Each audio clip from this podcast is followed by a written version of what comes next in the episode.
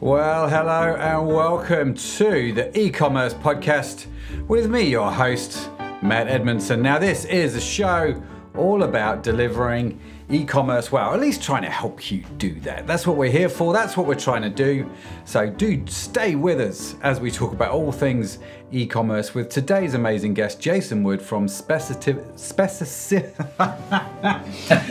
Jason, you're going to have to say your name because obviously I can't Specificity. say. Spec- specificity. I've, I think I've just gone and found one of those words that I just can't say. Uh, you know, those sort of random words. Uh, but we're going to be chatting about all things ecom.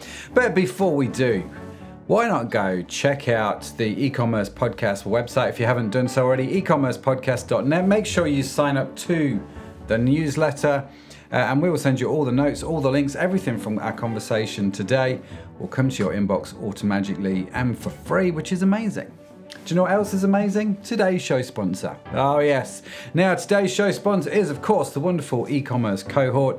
This is our monthly membership group, which you can join. It's pretty cheap, it's like 14 bucks a month. Uh, but you get all kinds of amazing things by being a member including expert workshops delivered every month. Uh, plus, you get to watch the live recording of this podcast. Yeah, so whenever I do podcast recordings, you get to come join in live and ask the guests all kinds of questions. So try it out. Come check it out, ecommercecohort.com.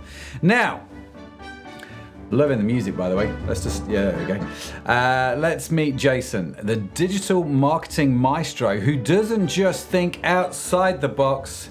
Oh no, he vaporizes it. As the trailblazing CEO of specific, specificity. Uh, I don't know why I'm struggling with this word, Jason. Has anybody else struggled with, with your company name, or is it just me?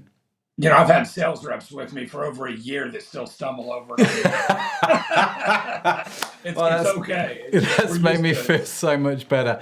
Now, Jason is reimagining the marketing game with jaw dropping tech from uh, things like Pickpocket, which I want to talk to you about actually, because I'm really intrigued by this. Uh, from leading startups to winning awards, he's the guy who's turning heads and rewriting the rulebook. Oh, yes, Jason, welcome to the show, man. Looking forward to this one. How are we doing, sir? I'm doing well, man. And thanks a lot for having me today. I've been looking forward to this, Matt. Oh, it's great to have you on. And we were talking before we hit the record button there uh, that behind you is the Kansas City Chiefs. And um, uh, you are obviously a Kansas City Chiefs fan, uh, which I didn't say before we hit the record button, so am I, uh, ironically. Oh, really? I didn't know that. Yeah, I, I when I lived in the States, um, I lived in North Carolina, and they didn't have the Carolina Panthers at the time. So your nearest team was what was then called the Washington Redskins, um, which were I, you know I kind of I enjoyed uh, watching them play. Uh, and when the Panthers started, I've been to the stadium, I've got the shirt and all that sort of stuff. But for some reason, it was the Chiefs.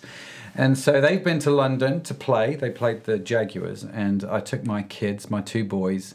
Um, my daughter didn't want to come actually, but I took the two boys down to Wembley and we watched the Chiefs play here in the UK. So I'm a, I'm a bit of a Chiefs fan. Nice. I love it. Love it. Love it. Yeah, yeah, absolutely. Uh, it's, um, it's, it's, it's always interesting, isn't it? American football. We call it. You obviously just call it football. We call it American football because obviously football here has very different meanings. Uh, but we call it American football, and I just love the game. I, I don't know what it is about it that um, you know I wasn't brought up on it in any way, shape, or form. But I just got I got hooked onto it, man, and it was it was just interesting. Well, it's a, it's a combination of just like this this gladiator type sport where it's rough and tumble and hit hard, and yet there's so much strategy and chess to it that uh, it, it makes for a great game. We love it here in the states. I mean, obviously the NFL is a big deal here in the in the U.S. Yeah, massive, massive deal. So if you ever get a chance to watch the game, uh, do go and watch the game. If you haven't seen one already, they do they do like three or four games a season now here in the UK, and I think they're expanding them out to different countries, uh, from what I Yeah. understand. Yeah, they are. It's it's kind of weird being a lifelong football fan. You know, you wake up in the morning on a Sunday and you know get your coffee and get the pregame on. And you go, wow, we got a game that's live here in an hour at nine thirty in the morning you know, here in U.S. time. Like, why do we have football at nine thirty in the morning? Yeah. Oh wait, it's in England. That's why. Yeah, the Brits have screwed it up again. Thank you, England. well, it, it just really uh, doesn't feed well into that demographic that likes to consume a lot of alcohol. during the game. It's- yeah, nine thirty in the morning, they're pounding their you know, they're, they're drinking choice and yeah, makes Yeah. for some interesting uh, chat rooms during the games. Yeah, yeah, absolutely. No doubt. No doubt. That's- I didn't even think about that. Yeah, it's true. Uh, it's um, it- no, it's a sport that I thoroughly enjoy, and um, you know, one of the other things that amuse me, uh, Jason, you won't know this, but in our system here, where we do all our sort of podcast management, for want of a better expression, um, Sadaf, who is the show's producer, you did a you did a call with Sadaf before we we jumped onto the call, just Right. so Sadaf knows what's going on. You've met her, you've chatted to her, which is great. And Sadaf usually writes me quite detailed notes, right, um, about the guests and what kind of questions to ask and all that sort of stuff. And so Sadaf, I wanted to read this out to you because I, I she's she. It's funny what she writes about guests sometimes. And um, so in the notes, what was it uh, Sadaf said here? Matt, Jason knows a lot in capital letters, right? A lot is in capital letters. Feel free to take the conversation in any which direction, uh, and I'm sure the audience will glean. So, uh, whatever you and Sadaf talked about, she came away very impressive. Nice, nice. Well, it's kind words. That's fair. Uh, it takes a lot, let me tell you, to get that out of Sadaf. So, uh, take it, that's for sure. So, specific, specificity, specific. I'm you genuinely really sorry. You got Um, it. specificity. Um, what's what's your company do? How did it get started? Let's just jump there and and, and understand a bit about you.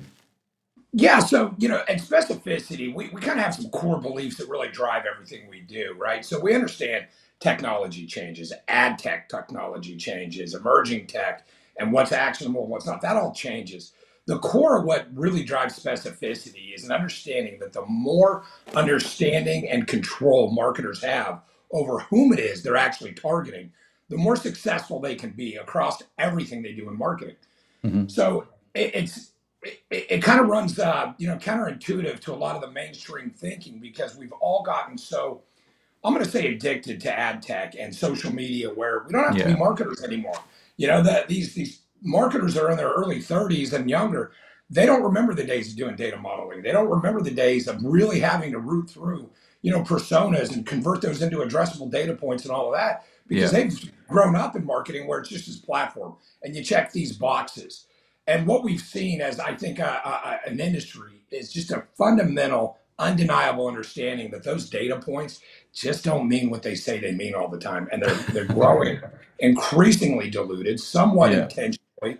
Um, and the goal of, of big tech and ad tech is always to you know grow your spend towards uh, a mass CPM model, and and not so much about micro defining the high conversion audiences that we so covet as digital marketers.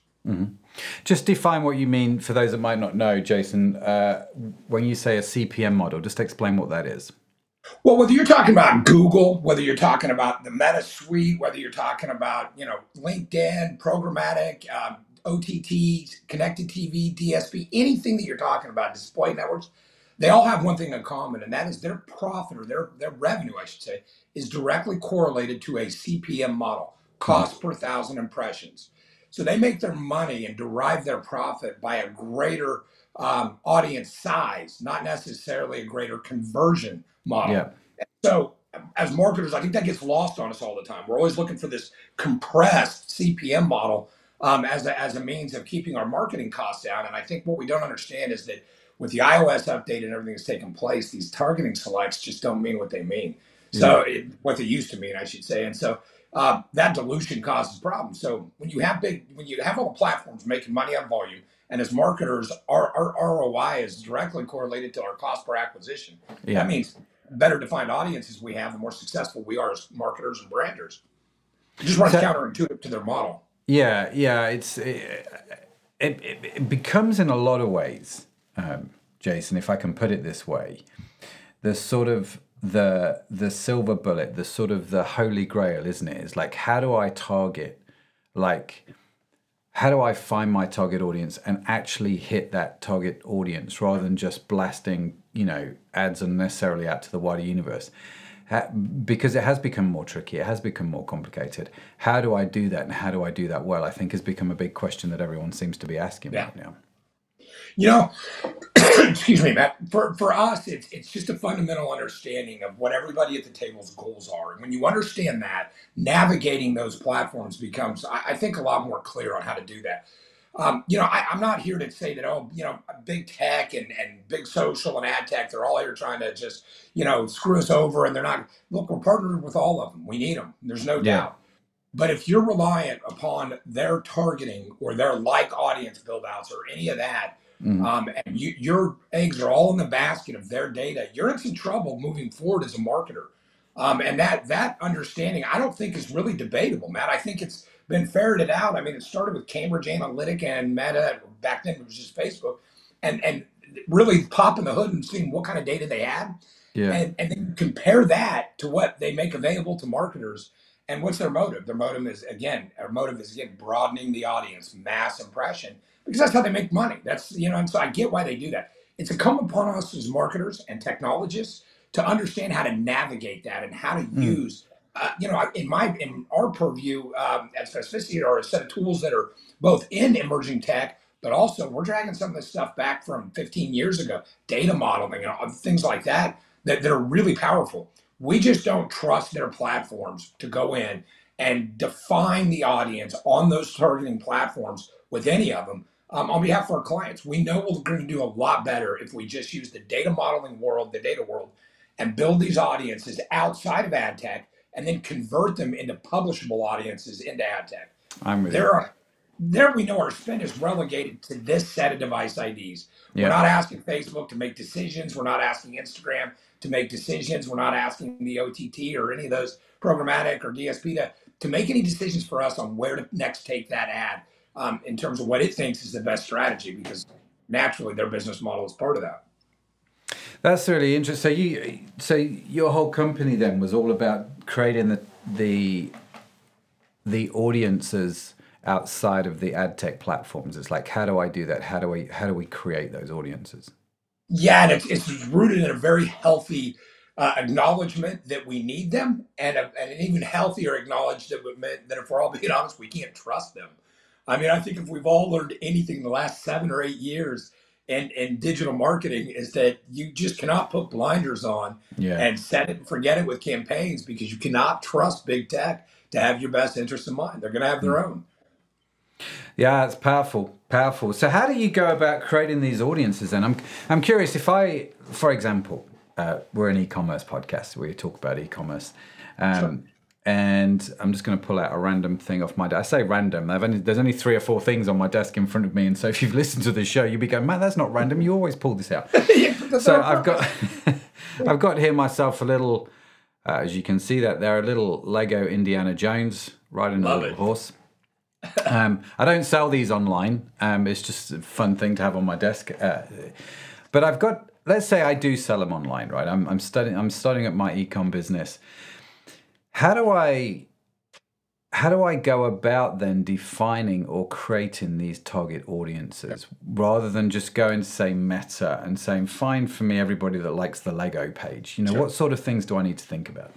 Well, liking a Lego page doesn't make a high conversion audience because, first of all, you know, adults and kids alike, still, you know, play with Legos. Our generation specifically, you know, we we came up with Legos. So, an Indiana Jones specifically is going to suppress out a lot of your audience that are into Minecraft, Legos, and all of this. And and really, that's where you really get into it, Matt. Is Yeah. contextual data layering. It's not enough to understand somebody likes Legos to then sell them that particular piece of Lego right? You've got Indiana Jones. Well, there's a demographic appeal, you know. Um, you had a recent launch here in the last couple of years of a remake, or uh, um, I, I don't know if Mm. it was another iteration. I haven't seen it yet. So, is there an audience play there? But the ability to identify people that don't just like Legos. So, one, Lego fans, people that spend money on Legos, people that collect Legos. Two, people that genre specific, like Indiana Jones Mhm. and like that, that Raiders of the Lost Ark and all of that. At three, people that are actively buying Legos, not just that have them and have a collection, but so there's all these contextual layers, and then you have to always put in there intent. What's their intent? Are they buying Legos with frequency? Because as e-commerce, it- it's not enough to, to, to hit an audience that likes the product or, or that you know is going to be amenable to it. You've got to identify people that are actively buying it because Mm. unless you can afford to, to you know serve ads to everybody that likes Legos, you've got to then make decisions within that larger Lego audience. whom is it that is likely to buy this particular Lego piece? And so for that, you need contextual data layering. Contextual data layering. Uh-huh. Uh, which is a great phrase, by the way. I, I, I don't come across that phrase that often. Uh, contextual data layering. So uh, I'm assuming, um, Jason, rightly or wrongly, that this is where your tech uh, can help people. Because I, again, I'm thinking about, um, you know, the young guy or the young girl or the young couple starting their sort of side hustle business selling products online and um, they've not got the budget say that i've got you know because i've got an established ecom business you know with a, quite a big ads budget. What sort of things do they need to think about with this contextual data layering um, that's going to work for them just starting out? Well, you know, getting into contextual data layering is is not necessarily a startup type of uh, strategy. hmm Um, there are certain um, learnings that have to be understood before you start applying real data modeling into your marketing that a startup just doesn't know yet. Yeah. I mean, we all can sit in our in our in our offices, home offices, or at our you know our conference room, and and as marketers, kind of deduce what we think is a high likely conversion audience. But as you know, Matt, being a big e-commerce guy that you are, that that is almost always illuminated to be slightly skewed who's actually buying. i've never got it right yet to be honest with you jason Yeah, yeah. So no, I mean, yeah, yeah. I don't think anybody. I mean, right out of the gate, how can you? Because that Mm, stuff. I mean, it's just there's trends. There's just all this stuff. So I, I would say to marketers this: in order to understand really what's actionable in your business, you have to be able to leverage analytics, right? And there's all these mhm, tools that are free. You don't have to have the money, but what you have to also understand is that when you're testing offers, you're testing creatives. What audience is that being presented to? So if you're in a meta campaign and you're just yeah pulling Facebook ads and you're you're doing an A/B test on some creative or an offer, and you go, "Wow, this one's really popping." The big question we always have is, with all of the slop built into that data, with all the erroneous selects that, that are either diluted or just not present anymore, who who who liked it of that audience? Was yeah it was it like I mean, you take Lamborghini, you know, so much of their traffic or what you know, uh, you know, digital marketers take credit for are 17 year old boys just going to their website to get a picture for the background of their phone. Like that's hmm a significant audience segment for them. Is that where you put your your your retargeting efforts? Is that where you put your your brand strategy? No. So how do you define, you know, the the result of a test if you don't know the audience well enough to yeah know who actually liked it? Was it the 18, 20 year old, you know, kids that, that love the yeah ad and, and they just love it because they're active on social media and they're more likely to see it? And that's who's engaged? Or is it that high conversion um, segment? Is that who liked it? And so being able to understand that takes some some um, I, just just some understanding as you look at your analytics, I think. Yeah, and, and checking out that data. And it's interesting because um, one of the things I hear a lot on the show is, you know, when it comes to data, uh, obviously you've got to test this ad, test that headline against this headline, test that um, image against that image, that copy against this copy, split test, A B test. I've not heard many people, Jason, come on the show and say, yeah, but what audience are you showing that to? You know, everyone sort of focuses on the things which are can I say things which are seen because uh, you know a headline is easily seen, isn't it? Whereas the audience is not necessarily that straightforward. Yeah. Well, I mean, it, look, it's it's it's so obvious and heir apparent, and yet it, it runs so counterintuitive to an understanding we have to have as digital marketers to think that we start digital marketing campaigns from the ad serving audience piece forward because we just assume that when we tell Facebook, for example, that we want to target this audience, that's where the ads are going. What we're over here screaming from the sidelines at specificity is, but it's not. It's Mm, really, really not. I, I was at a, the Digital Marketing World Forum, based, I think, in, in the UK. There, um, they, they they do shows all over the world, conferences all over the world. They have one in Miami, and so we're, we're talking to, to, to these folks about about you know all of these things and. What, what, it, what really comes to, to understand is that marketers trust those data selects are, are just buttoned up. So what we did, just as a little case study going into this, is I went into Facebook, or I had my team going to Facebook, and say, listen, let's narrowly, like narrowly define an audience. So let's go by job title, which, as you know, not everybody puts their job title, sure. but we just want to serve ads to people with these five or 10 or 12 job titles in these cities. And let's see, let's look at the engagement metrics and let's just show how obviously they don't match up. So we targeted five or six cities and marketing job titles. We had people ha- a thousand miles away, nowhere near marketing, advertising, or even business, replying and commenting on our post. Well, wait a minute. We told Facebook and gave them money and said, Yeah. we Yeah. just want to go after people that have marketing manager, marketing director, chief marketing officer, job titles. How is this gentleman in Tucson, Arizona, when our campaign's supposed to be targeted on the East Coast? That, that's a you know this guy this one one uh, you know particular guy was a retired retired Vietnam vet very into veteran causes we went and looked at his profile nowhere near marketing nowhere near marketing. And yet he's commenting on our post because he didn't understand why I got the ad. You know and it's like yeah we don't either. So if you if you think that your ads if you start your campaign with just that trust that well we know that if we set this up in, in Meta or Google or a- any of these any of these uh, big tech platforms that's who it's going to you're already losing 30 40 50% of your ad spend is just leaking out the front door. But the big problem that is it makes your analytics diluted. It really dilutes the actionability of the analytic insights you get from campaigns when the audiences is so are so also sloppy. I mean, how can you take action on activity and engagement when half of your audience or 30% of your audience, depending on the market you're in, it isn't even the right audience? But man, they really like the ad because it's orange and they like orange and consumers take action on orange. So they're clicking the ad. but this gentleman in Arizona wasn't going to hire us to do marketing, but he's not even close, nor did he have just the interest category of ad tech or marketing or martech, any of it. So, like, so for us, you've got to take a step back and start with that piece, Yeah. the audience. Who do you want to serve the ad to, and how do you make sure that's where you, you, you serve your ads? So what we're doing is building these audiences outside of ad tech with legally compliant, ethically sourced data. We're, we're modeling for contextual data layers that illuminate intent, that illuminate amenability, mm-hmm. hobby, interest, all of these things, the economic wherewithal, just all of these things that are germane to a high conversion audience. But then we're converting them into nothing more than a list of device IDs that we publish to ad tech.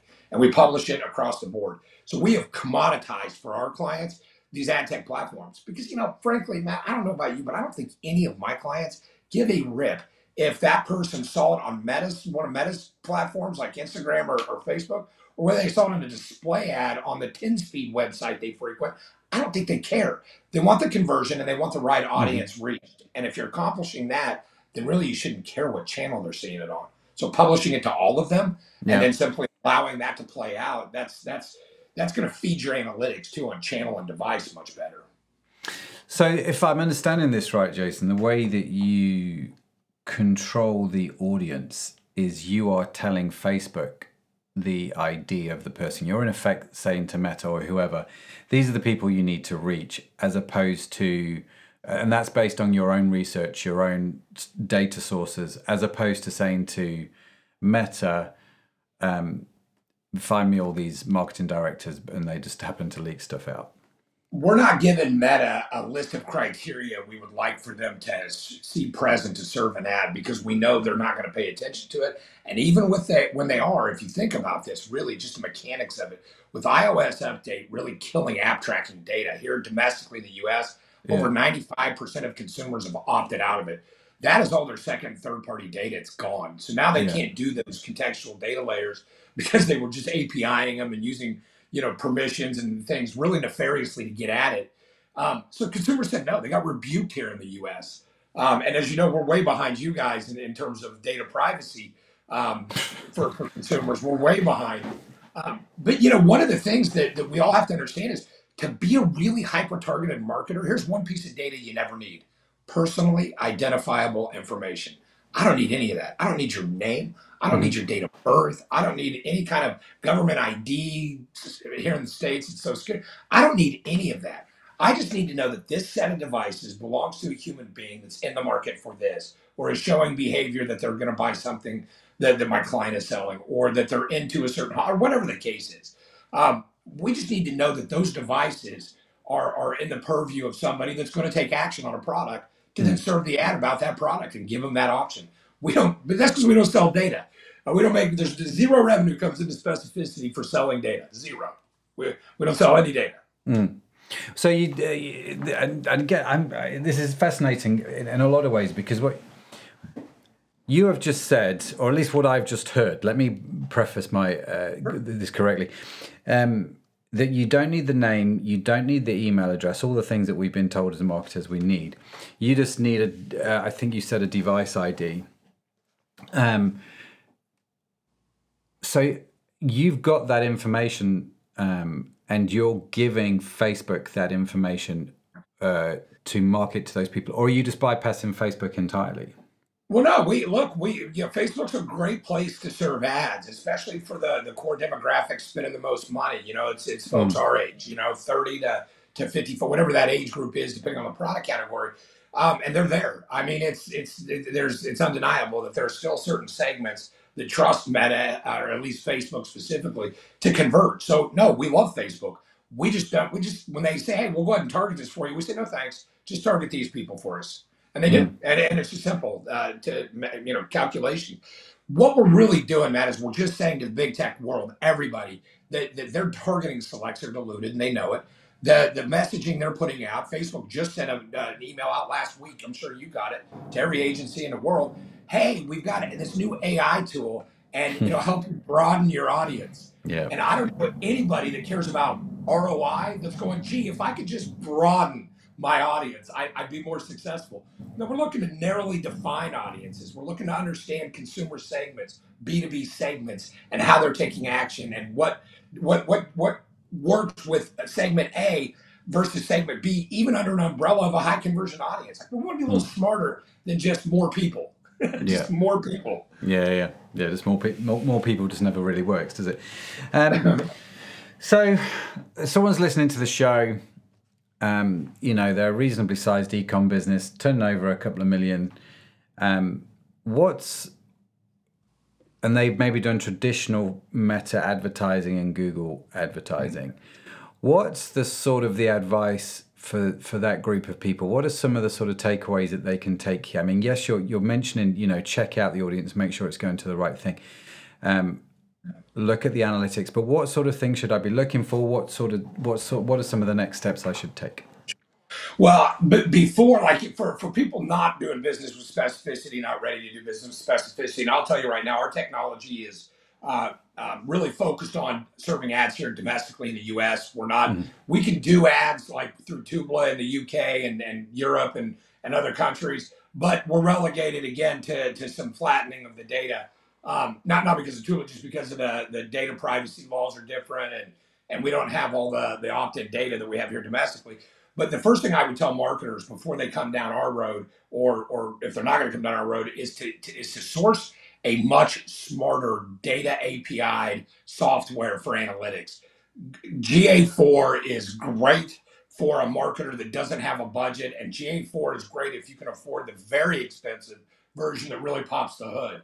But for the free version, I mean, Google inherently is going to show you or illuminate results more uh, clearly that take place in their ecosystem. So Yeah. they just have this select. They say, you know, um, and it's basically just uh, uh, direct traffic. And and what is that? That's everything you're doing with your digital ad spend. That is that's that's display. That's programmatic, connected TV. That's all these things they don't yet make a living on, and so they just lump it into this box so you can't parse it out. So there's a lot of tools out there for for analytics to, to at least arrive at a better result in terms of your segments, channels to know where that put through is coming from. Um, the other thing is everywhere you have the opportunity to deliver, either through big tech or even outside of big tech through direct um, campaigns where you really understand your audience.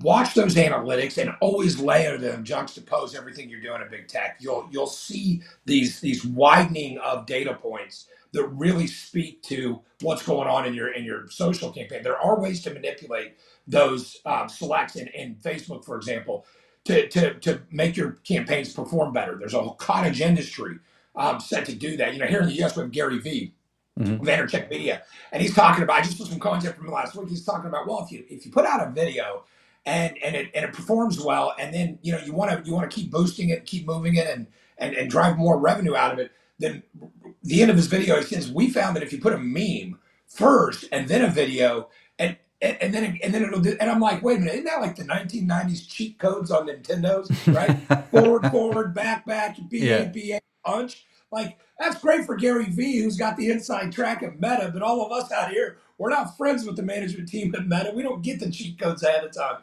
So by the time he's sharing it, they're done. They're Yeah. they're, they're already been used by by the the big agencies that have these inside tracks. And and so for me, it's just understand your audience as best you can and, and really uh, take some time to dig through your following's profiles and really understand what what they look like. I, I think that understanding until you're ready to to really harness uh, smarter data modeling is, is at least a start. Yeah, no, very good, very good uh, insight. So, um, what software would you recommend uh, other than GA4? Uh, you you mentioned you know it's okay, but there are there are better ones out there. What sort of platforms come to your mind? Well, there, there's a ton of them, um, and and you know to be really frank with you, we we intentionally remain agnostic on all of these issues. We don't advocate for one versus another. We advocate for clients. Matt, we're a big believer in it, and if you're really frank, if you if you understand how these softwares work, they all have like um, not some of them have multiple, but they all have like a particular thing they're really good at, a little better than the others, and they kind of cut their teeth on that. So you want to try to partner with a firm that's really specialized in e-commerce or in mm-hmm. B2B campaigns or in branding or even vertical market high-end e-commerce versus, you know, your more mass volume $5 product needs 20 million impression campaigns. So I, I would say do your homework. Um, we are going to put up on our website later this week a list of some of these softwares that we've used on behalf of our clients um, over the last six to 12 months. But you know, AI has really changed so much yeah. um, in terms of what's usable and, and what's not anymore. It's it's really rocked the boat, and, and I think there's a lot of misunderstanding of AI right now. Yeah, there is, isn't there? And it, uh, and I love how everybody's just throwing the word AI onto everything. Like it's, you know, I, it, buy this now because it's, you know, Indiana Lego Indiana Jones AI. Uh, you know, it's I, if I yeah. If I put AI on it, it, it makes it magical. Like it's going to do something you never anticipated. Where do you see? Um, as we're on the topic of AI, where do you see AI going in relation to the type of thing that you're talking about? You know, in, in relation because Facebook have come out and said, you know, we've now got AI that's going to help you target better. Um, is that I, I have mixed feelings about whether Facebook ever tells me the truth or not, but um, they don't yeah, it's it's one of those, isn't it? But where where do you see over the next few years this this whole industry going because of AI? Some of the things that maybe we should watch out for. Well, I, I think what people have to understand about AI is that let, let, us take these uh, analytic softwares that are that are touting, and some of them already doing nine, ten figures in revenue, leveraging AI for your analytics and how to how to you know arrive at smarter conclusions they mm. all start with the assumption that the data you're getting out of Facebook and Instagram and Threads and TikTok and Twitter or X now and LinkedIn and through your programmatic and DSP and all of those and they're assuming that this data is good and from there we're going to use AI to draw conclusions. But here's the thing: if and there's they've, they've, they've, there's been case studies of this. If you feed AI dumb information, it's going to get you dumb conclusions. It'll just do it faster. Yeah. It'll just do it more quickly. yeah, that's true. So, you know, garbage we, in, garbage out, right? It's the uh, absolutely. yeah.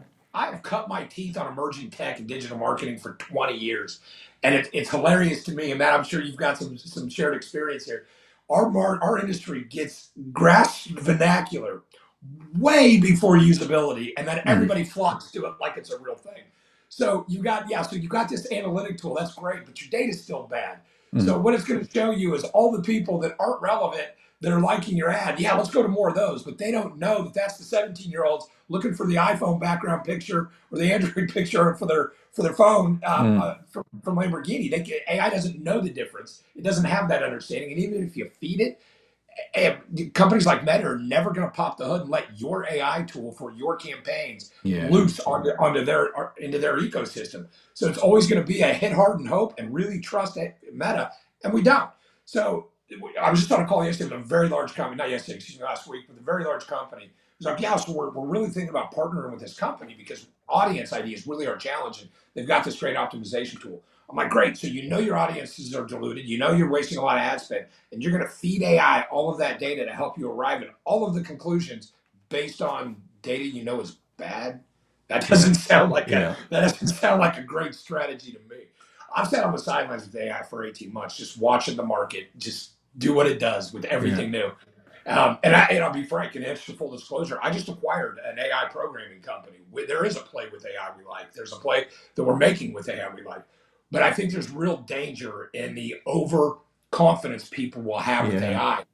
And there's a real challenge with the bastardization of communication channels with AI. Mhm. When that frequency of, or that per instance cost model gets flattened, something like email, I mean, gee, I, that's what I'm hoping for is more emails, right? So, I mean, we, we've got an AI email tool because it, it, I mean, unfortunately it works and you've got to go where the market goes and it's automated and, you know, conversions are cheap. However, long term, we're all going to end up in a cloud for corporate communication because email is going to get just crushed as a communication channel by AI driven email. I mean, it's Mm. it, you can see it ramp up. The cost per instance is so low to send email. Who's Yeah, not going to do AI email right now? Who's not going to do it? Yeah, it's a really interesting one, isn't it? How uh, you're right.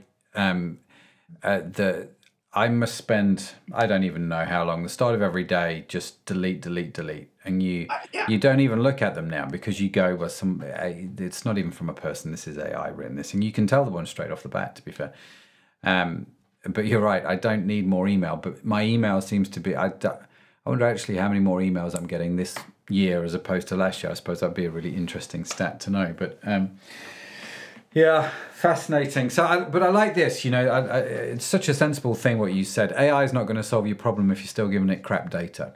And so, No, and and using ChatGPT four to, to to produce some programming that will automate some email is not the same thing as real machine learning when Mm. it comes to identifying high conversion audience. That takes a whole different type of programming and a whole different type of programmer.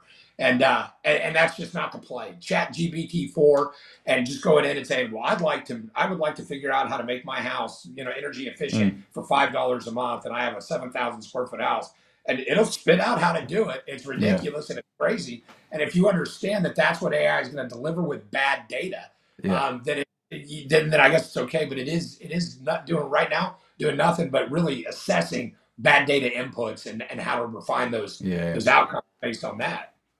And I guess if you've got the, if you've uh, at one end you've got the data, as in the client data, you've figured out who the right target audiences are. You've got that information, and then you can connect that to the consumers or your customers, you know, e-com system where they can analyze what they bought and when. Then I would imagine AI could give you some very interesting information. Well, I mean, you know, Matt, I, I don't want to run over on you, but I, here's a great uh, like case study on on on the difference between like big tech targeting and what we're doing. Yeah. And, and this isn't a commercial; it's just I'm talking approach here. So you take a, an industry like the window industry, window replacement industry here in the Tampa to Sarasota market.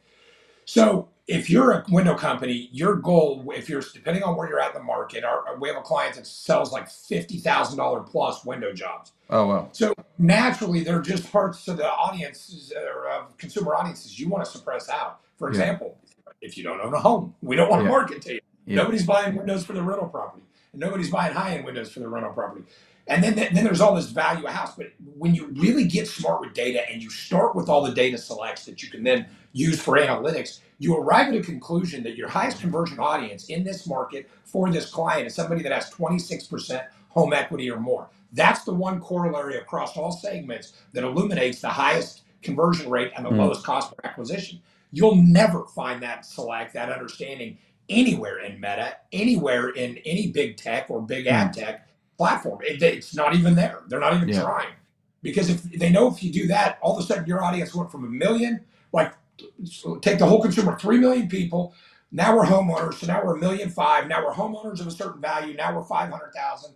Now we're homeowners of a certain value with a certain equity. Now we're down to 115,000 people or 140,000 people on an annualized basis to focus our ad spend on. Mm. But the conversion, so the ad spend comes way down, the frequency goes up, the cadence gets better because the analytic understanding this is the audience, this is who's going to buy. So their behaviors are really informative and inform the campaign back in real time. And so, because that's how actionable those analytics become.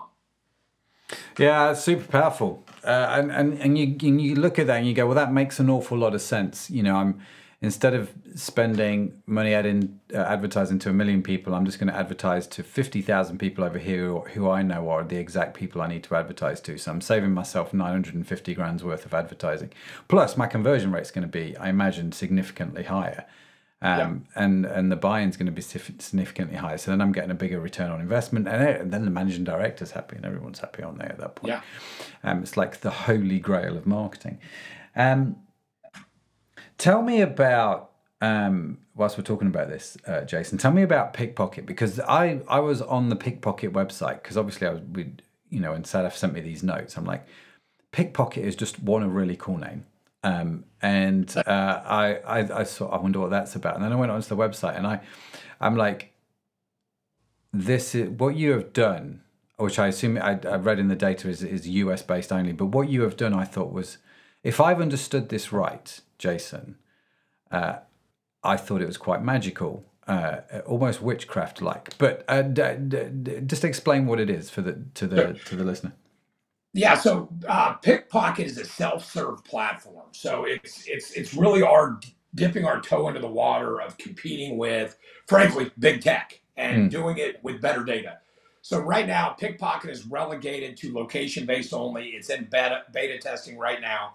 Um, we've we, we're, we're fusing AI into it as we speak. Right now, it's relegated to location-based. So wherein you've got like uh, geofencing and some of these technologies, it's a half a mile big circle or a mile and a half big mm. circle. Pickpocket is API data sets that arrive at, at audiences that are location based, relegated to circles as small as three feet by three feet. So you can go in, you can put the addresses you want to compete with or that you want to pull audiences from. So if you're in the restaurant business, if you're in the bar business, if you're in a retail space, if you're in, there's about 15 vertical markets where location just matters quite a bit. Yeah. Um, as an illuminant of a high conversion audience, especially in frequency verticals where people, you know, go to a bar, they tend to do so with frequency. Um, so Pickpocket allows you to go in, set up those locations in your market. So here's seven of my competitors. I'd like to tell them about our Friday night, you know, food specials or whatever, drink specials, or and it's big, it's scalable. And, and you put them in, and then it pulls the data in. You upload your own ad. You spit your spit, uh, uh, disseminate your own spend level, um, frequency, and uh, length of campaign. You get to set it up same way you do Meta. The only thing we promise you is we're not going to just make a bunch of wild assumptions and grow your spend. You tell yeah. us you want to spend 500 bucks for the month on these locations. You, one thing we guarantee you is that you will not serve an ad to anybody that did not visit one of those locations in the time period you're running your campaign. That we guarantee. And so it's it's our first uh, uh, move into that market. We're mm-hmm. going to bring in criteria based, where you're going to be able to set criteria with contextual data layers, and then go after it. And then it publishes uh, the the ads literally everywhere. It's it's through an ad tech platform that then does uh, the, the the ad placement through device ID only um, to everywhere. So it's social, it's it's it's programmatic, it's DSP, it's all of that. Yeah, and I, I and when I saw this, I thought this: if I owned a restaurant, for example. Um, this struck me as particularly genius because I could do very hyper localized marketing. Um, yeah. Uh, and um, using your system, and I can go, right, I'm just going to go here, here, and here. And it could be anything, like you say, a restaurant, a gym, tennis club. It doesn't matter. If it's a hyper localized business, you could use this system to target people in your area. And then I thought, actually, could I, as an ecom business, use this? For example, I'm going to go back to my Lego Indiana Jones. Uh, sure let's assume um, in Colorado somewhere uh, there is a Lego Indiana Jones conference going on um, at you know a big exhibition center, and there's fifty thousand people going to that exhibition. Could I could I use your system to target that exhibition for that period of time? Yeah, absolutely. And you can start with last year's attendees and market to them ahead of this year's conference. Yeah. So that's a major play with Polygon technology correlated to device ID. Is there's a time um, component to it that allows you. And we do this in the B two B space a lot for conferences, um, where you've got a you know you've got companies that go to conferences. You know, literally, it's one of their primary modes of lead generation. And so we start with last year's attendees. We pull all the device IDs that were there last year in that time period, suppress out competitors, suppress out custodial staff or you know all the staff that, that, that go into putting on the conference. Um, and then from there, we arrive at a, at, a, at a really robust list of attendees. And then you start to market to them going into the conference. You pull real time data during the conference to add that layer in. And then, and this is the brilliant part, it's the post conference follow up because so many transactions take place through e commerce on, on your Lego model yeah. on Monday or Tuesday or in February when it's Matt's birthday and we know he likes Indiana Jones and we know he likes Lego. Um, and so that's that. That's the opportunity. There is it does so much more than just serve ads. It's so much more than transactional. It's real audience identification and it's a real target audience ID that you can market to in perpetuity to drive conversions in a product like like Lego. That's wild. I'm just thinking, you know, like I could follow Coldplay around the United States, for example, and sell Coldplay merch online, and just have all the people that have gone to the conference just, you know. We're doing we're doing exactly that, not with Coldplay, but we're doing that with a band right now on behalf of one of our clients that sells a, a cannabis product. Um, that narrows the band down a little bit, doesn't it? I suppose. you know, and not and not that I'm, you know, not, not to delve into you know controversial spaces because we're not selling the the, the, the cannabis side, we're selling the CBD side, but but that's what we're doing is that they, they, they have a really good following with a band that's that kind of uh, is a spokesperson for them, and we just grab those audiences all over the world, all well not all over the world, we can't do location based in Europe, but all over the U.S. We pull these audiences to go to these concerts. That's fantastic. Fantastic, Jason. Listen, I've really enjoyed the conversation, man, and it's uh, it's given me some whole new ideas, especially for our US market. So uh, I'm I'm going to be talking to the team tomorrow.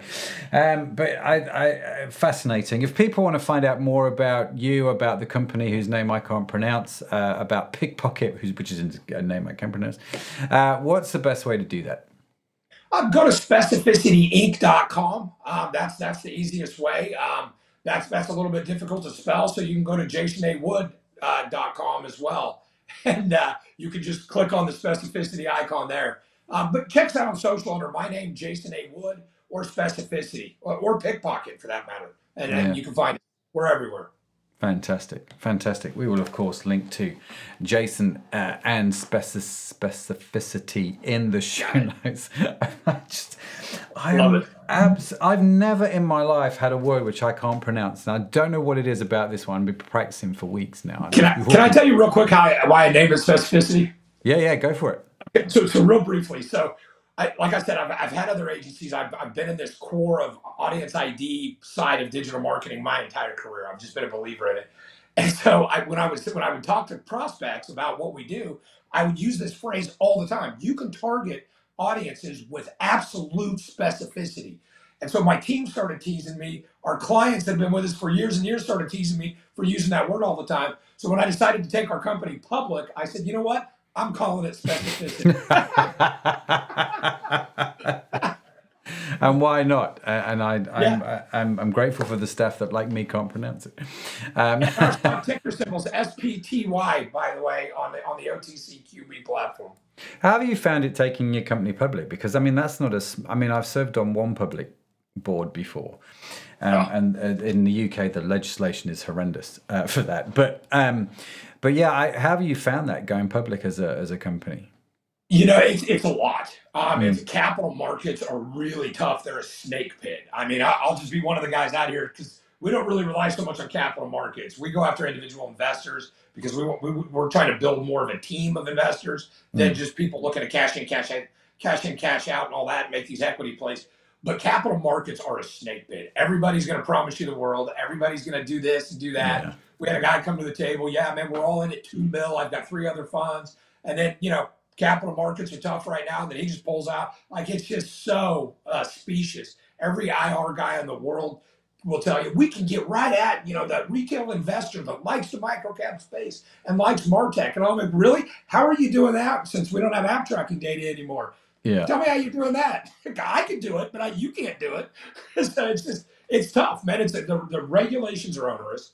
Um, yeah. Reporting is an animal. Um, but you know, it gives you access to capital markets. And if you yeah, want to make a big play, and if you want to butt heads with big tech, you better be able to build a war chest to do it. And that's why we took took our company public. We feel like we've got a proprietary advantage right mm. now with marketplace. It's a big play. Yeah, no fair play. Fair play, but check it out. And we will, of course, like I say, link to all this information in the show notes, uh, or you can find it all on the website, ecommercepodcast.net. Listen, Jason, thank you so much for joining me, man. Thoroughly enjoyed the conversation. My pleasure. It's been great. Always nice to connect with a fellow Chiefs fan as well. So, uh, yeah, absolutely. Absolutely. Brilliant. Thank you. Thank you. Thank you. Yes. Thank you. Thanks for awesome. having me, Matt. We, we no, really no. Great, great, great, great. And also a big shout out to the show, the show sponsor. I've just lost my ability to talk about anything now. Uh, the e-commerce cohort. Check out ecommercecohort.com if you fancy joining that membership group. And if you're in e-commerce, you probably should check it out because it is a little awesome pot of gold to be a member of. Yes, it is. Now, be sure to follow the e-commerce podcast wherever you get your podcasts from because we've got some more great conversations lined up and I don't want you to miss any of them. And before I wrap up today's episode, let me take a moment to invite you or maybe somebody you know to be a part of the show. If you're an e commerce entrepreneur or an expert and would like to share your insights with our audience, we would love to hear from you. Or, like I say, if you know someone who would make a great guest, send them our way. Just head over to the website ecommercepodcast.net. I've lost it. ecommercepodcast.net and get in touch. And in case no one has told you yet today, let me be the first person to tell you. You are awesome. Yes, you are. Created awesome. It's just a burden you have to bear. Jason's got to bear it. I've got to bear it you've got to bear it as well. Now, the e commerce podcast is produced by Aurion Media. You can find our entire archive of episodes on your favorite podcast app. The team that makes this show possible is the wonderful Sadaf Beynon, as we've talked about, and Tanya Hutsuliak. Our theme song was written by Josh Edmundson. And as I mentioned, if you'd like to read the transcript or notes, head over to the website ecommercepodcast.net, where coincidentally, you can also sign up for the newsletter and get all of this good stuff direct to your inbox totally for free. That's it from me. That's it from Jason. Thank you so much for joining us. Have a fantastic week wherever you are in the world. I'll see you next time. Bye for now.